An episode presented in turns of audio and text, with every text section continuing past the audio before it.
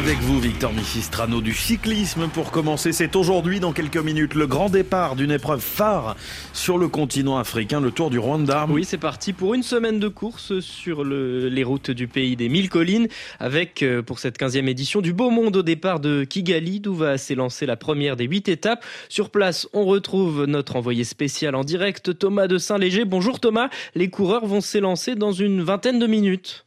Bonjour Victor, c'est ça, oui, euh, départ donné juste devant le golfe de Kigali, ambiance euh, feutrée euh, de rigueur donc, mais ne vous inquiétez pas.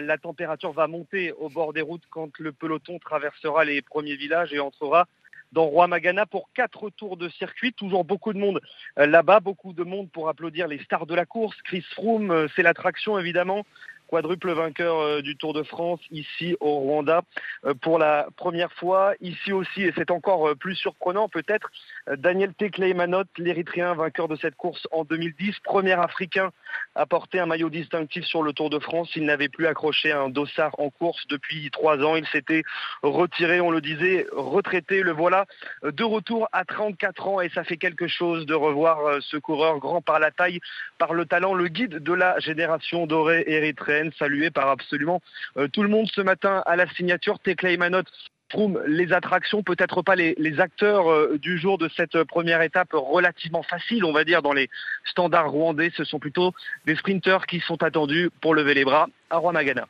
Et vous allez vous nous faire vivre ce tour du Rwanda tout au long de la semaine. Merci beaucoup Thomas de Saint-Léger, envoyé spécial de RFI.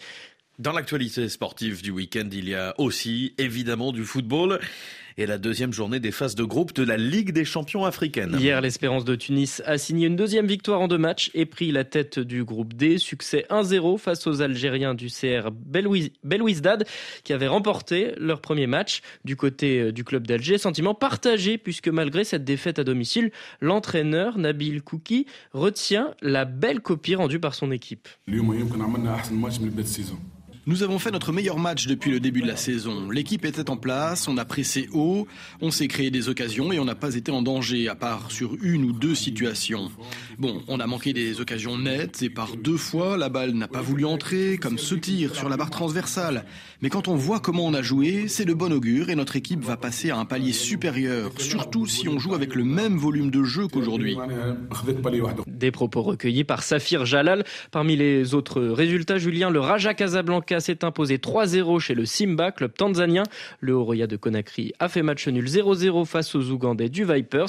Enfin, les Congolais de l'AS Vita Club se sont inclinés 2-1 face au Petro de Luanda. Et puis c'est aujourd'hui le début en Égypte de la Cannes des moins de 20 ans. 12 sélections sont réunies pour cette 23e édition. Au programme ce dimanche, deux rencontres en ouverture Égypte-Mozambique à 14h TU et Sénégal-Nigeria, coup d'envoi 17h temps universel.